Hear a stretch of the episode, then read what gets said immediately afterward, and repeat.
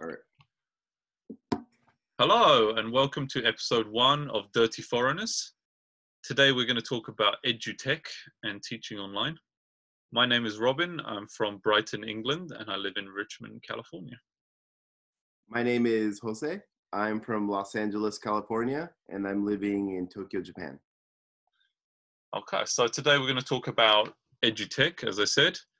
So, Jose, what are some of what are some of the real advantages you see? I know it's a big topic right now. Well, for edutech, uh, as an entrepreneur, I really I really like the way things are going currently. I think with edutech, there's a low barrier of entry, Yeah. and it's possible to start your business. I mean, here in Tokyo, if I was to you know rent a room for teaching, just the cost of that alone would make things really difficult. So having everything be on a platform low cost where even if i was like a prime zoom member or, or whatever you call it it'd still be what $10 a month $15 a month so for me it's great So it's easier for you. What about for the students, though? for the students um you know there's there's a lot of students that really appreciate the face to face and a lot of them do feel perhaps the quality drops when uh, it's online. Yeah. and yeah so there are a lot of those concerns. Uh, i feel i feel a little more pressure to you know try to give a even you know higher quality lesson online as opposed to offline. So that's that's that's some pressure i feel you know because we're on this platform we're not meeting face to face. I don't want them to feel cheated or that they're getting a lesser product. So that's as a teacher i get that kind of stress i guess Do you think this? Do you think the students like it a lot because it's more flexible? It's easier. They can just stay at home. They don't have to get dressed. They don't have to put their makeup on. Is that a big draw? Oh yeah, I mean, you know, I think a lot of this online platform thing, it's great. I, I don't want to speak for women in general, but I think they really enjoy not having to put makeup on every day. So please email all complaints to Robin, by the way, for this one, for that comment. But uh, I mean, when I was a student, I think I always, you know, I studied I studied in London, so taking public transportation is expensive, um, especially if I needed to go to to the library in central London. You know, that could be seven or eight pounds just in one day on transportation. So that's probably around ten or eleven dollars. You know, for an impoverished student, that's quite a lot of money. So just the option not to do that is is I think quite attractive for a lot of people. oh yeah, and if you have a 11 a.m. class, and usually you wake up what 9:30, uh, take your shower, dre- get dressed, uh, jump on the train around 10:15, 10:20, arrive there, right? But with EduTech, you know, I just roll out of bed at 10:50 to brush my teeth, and I'm ready to go. Is that really a good thing though? Uh, Isn't that just encouraging people to be lazy? or encouraging people to get more sleep. Well, I mean, some of us get out of bed before nine thirty a.m. yeah, not everyone is uh, living that life, I guess. But I think for me, like, although it's a big, it's a big trend at the moment, not just teaching but also working online. Yes. I think you know there's a lot of hype around it. There's a lot of press around it, and it's getting a lot of attention, especially during this uh, pandemic. But for me, in most cases, I think that it's it's worse than uh, what you can offer in a regular classroom. Yeah, I've I've definitely noticed uh, drawbacks uh, Mhm. from working and also teaching online. So it's not all you know, it's not all hype. It's not all advantages. There are some difficulties. How about for you? What would you say are some of the the big drawbacks? Well, I think uh, being on both sides, being a teacher and then and being a student, doing some online courses and teaching online courses, it's very easy to get distracted, um, especially for the student, and to just tune out, go on your phone, um, you know, start looking at something else, whatever it might be. And obviously, that's a that's a problem in a classroom, but it's so much easier to hide that if you're just on a webcam. Um, I think you told me before about you playing PlayStation while you're in classroom. Yeah, thanks for outing that, by the way. so yeah, there's there's definitely a lot of distractions. Uh, ones which uh, I make and ones which are imposed on me, I guess.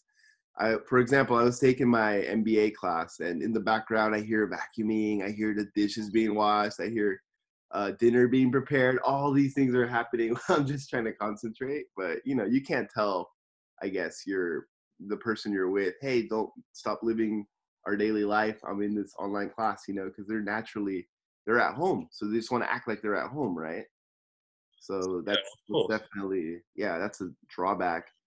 And as you said, yeah, sometimes you know I might peer over my my computer and scroll through my Netflix and you know if, if the lesson is particularly slow i might i might mute the mute the lesson and play the netflix for five ten minutes there so i mean i think i think that's comes to a wider point which is that i think it's healthy to have a division between your personal space mm-hmm. and then your workspace and your educational space so you know when you're at home you want to act like you're at home right and then when you're in the classroom then that's when you can act like you're in the classroom but by mm-hmm. forcing those two things together, you're at home and you're in certain habits when you're at home, but you're also in the classroom at the same time, which is which is confusing, and then you get the worst of both worlds, right? Definitely, yeah. When it's hard to separate, you know, depending on your environment, does have a huge effect on how you're acting. So another aspect that's a drawback is uh, technical and digital literacy, right? Well, yeah, I mean, I'm seeing that a lot in my current job where I, I need to engage with a lot of older learners and they don't necessarily know how to use a computer. They don't, some of them don't own computers and they've never owned computers. And now I'm asking them to sign up for Zoom and, uh, you know, get a webcam and, you know, that's five steps beyond what they've ever, they've ever done before. So, you know for you for you and i it's not it's not an it's not an issue right? Because we grew up with computers and we work with computers. So it's just you know it's a bit of a hassle but we can make it work. But for for people who perhaps less in touch with that sort of thing like it's just that's really a big barrier for entry into it right yeah then you get that that dead silence of 20 people in the zoom a Zoom group waiting for the 50 year old guy to access his screen share. So that's always fun. That's always that's the time to get up and get your cup of coffee or tea right there. Like, yeah, it's gonna be a while. and you know, when you're in the classroom and somebody's having difficulties, whether that's technical or personal or they could, you know, whatever it might be, you can do something to remedy that. But you know, if the other person's 50 miles away and they're in the in their living room and you're at home too, there's not really much you can do to help them with that, right? And there's not much you can do to kind of move things along. Speaking of distractions, just to get back to it, what's the what's the weirdest background you've seen someone have, like when they're on Zoom and just uh, their background of their house or something? Have you seen anything kind of outrageous out there? Uh, well, I d- I didn't teach any of the classes, but I was did, in a previous job that I had. I was doing um, content development for online classes and I had to sit in and observe people teaching. And a lot of times it was mostly Chinese Chinese students, and a lot of times there was like the the grandfather in the background and his his wife runs. sometimes no shirt on, and he just kind of wander in and wander out. uh, so that, happened, yeah, that happened multiple times. So but that's again that's digital literacy. Maybe he doesn't understand what a webcam is so he doesn't know that everybody can uh, can see his uh, his naked body. He just came fresh out of the shower walking across the camera. So i i you've seen there have been a number of news stories recently right about people having embarrassments on zoom so didn't you, didn't you tell me the other day about a professor that had been fired because there was some pornography that he shared or something like that? He, he screen shared, and there was a, a tab for uh, for some porn site, maybe wild college girls or something of that nature. So he was he was quickly dismissed. But I kind of feel bad for the guy because he's doing it on his private time, and he's not he didn't show any images, but you know unintended consequence of technology. Well, again, that's just that you know when you're pushing people's personal space together with their workspace. hmm You know, you got kids running around, you got dogs barking, you got people vacuuming in the background. You know, that's why it's not. You know, and a lot of time, a lot of times, it's not ideal. Um, I Hmm. think, uh, but another another thing that I really struggle with, and I think this is Mm. something that's very important for learning languages, something that we've both been doing, but also we've both been teaching that, right? Um, it's difficult to have a more natural type of conversation when you're on Zoom. You know, there's a lag. You can't pick up on social cues. You can't create a physical environment, right? It's all it's all very two dimensional. Yeah you have a lot of people talking over each other you have the the classic guy who's on a rant but he just doesn't get it that everyone's disinterested because he can't see everyone's face or you know the teacher can't like gently raise his hand to like tell him okay yeah that's enough so Yeah. you get a lot of that So I think I don't know what you think. My general mm-hmm. opinion is that online teaching isn't better than in-person teaching. In fact, most of the time it's worse. The outcomes are worse for both the teacher and the student. um yeah i in my opinion a mix of it is okay but everything being online or digital is unnatural i think especially uh, for learning like you know there's a lot of downsides like too much screen time that can't be good for your eyes Mhm. sitting down for extended periods of time. Yeah it's true we might sit down in the classroom but i think we get up a lot more for like some group work or something like that you know depending on what what type of course you're taking i guess. So yeah there's definitely some unnatural things going on with being connected online and studying all day.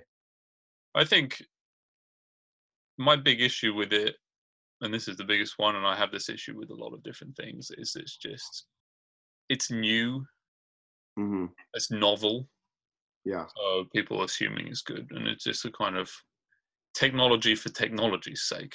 Oh, I've got to buy the new iPhone because it must be better than the old one.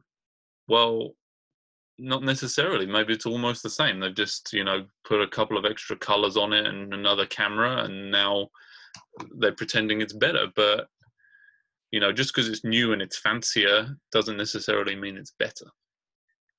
Yeah you you can't just throw up anything on zoom and say okay well we're we're a technology company now or we're we're very you know it's just you have to really uh, design your curriculum design the course in a way where it could fit well with Mm. the online medium right and i think just a lot of companies are not doing that or they Yeah. just don't know how to do that That's something that's co- that hopefully will come with time. And you know, at the moment, a lot of teachers who have a lot of experience teaching in the classroom are being forced to transfer their skills online, and that's Mhm. not always working out so well. But you know, once people use these technologies more and you know perhaps develop specific techniques hopefully things will get a little smoother and the engagement would be better the number of distractions will be decreased but i still i mean i still don't think there's any real substitute for the for the uh, physical classroom especially for something like teaching languages. Yeah I, I think just in conclusion from my side uh i see it from a from a business standpoint. Mm, just uh, you know if you're starting out and making your own business you know it's a really good way to enter. Yeah. Uh, you don't have to rent a space you don't have to uh, take huge risk. It's a low risk low barrier way to enter some kind of teaching or education business. So i really respect and admire people who are taking that leap these days. All right. Well on that note let's wrap things up. This has been episode one of dirty foreigners. Thank you for listening. Thank you guys. See you next time